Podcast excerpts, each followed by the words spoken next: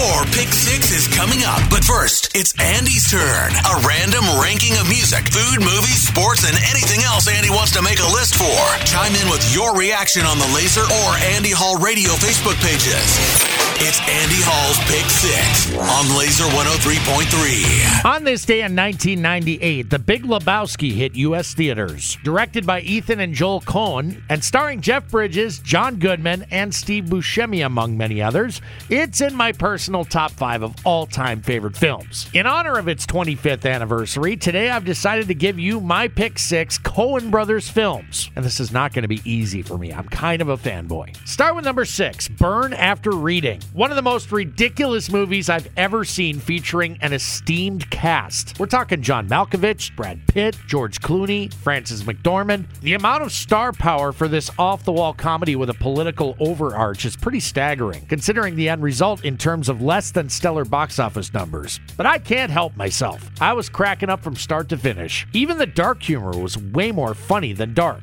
In at number five, Oh Brother, Where Art Thou? Being a music guy, it was a foregone conclusion that I would become a fan of a film like this. Clooney, Tim Blake Nelson, and John Turturro absolutely nailed their roles. The supporting cast all had a place at the table, and in the end, this was a great story with a beginning, a middle, and an end. Not to mention an excellent soundtrack. Ranking number four, Raising Arizona. I constantly have to remind myself that this film came out in 1987. Long before the Coen brothers were a household name, they partnered Nick Cage and Holly Hunter to frame one of the director's all time greatest love stories. One that left lasting impressions far beyond the obvious. There was something more to it than the funny, hickish dialogue and the crazy scenes that could easily translate to a Looney Tunes cartoon. Once you get it, it really sticks with you. Coming in at number three, No Country for Old Men. Dude, could very easily have ranked number one for me. I love this film. Everything from the backdrop and scenery to the unforgettable characters to the multiple plot lines, the chase to the ultimate showdown.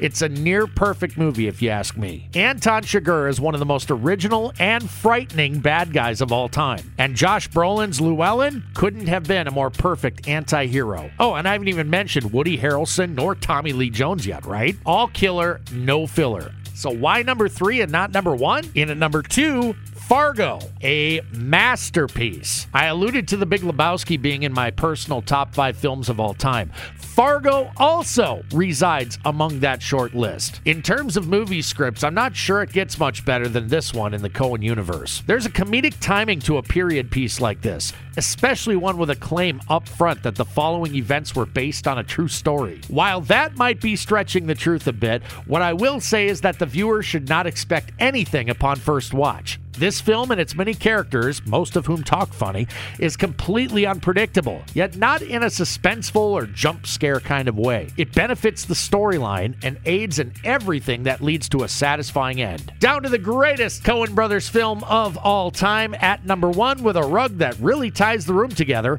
The Big Lebowski. The affinity I have for this one and have since I first saw it in theaters my freshman year of college knows no bounds. If I had to venture a guess, I'd say I've watched this one at least a few hundred times over its 25 year history. That's no exaggeration. In case Jeff Bridges' dude wasn't alluring enough, John Goodman's Walter Sobchak will beat you into comedic submission. If the late great Philip Seymour Hoffman ain't your cup of tea, perhaps you'll be satisfied by an appearance by Tara Reid or Julianne Moore or Ben Gazzara as the adult filmmaker Jackie Treehorn. Cinematic perfection, one that never gets old. And that's why I've ranked it at the top. That's my Coen Brothers list. Thoughts on my rankings? What would you change? Let me know.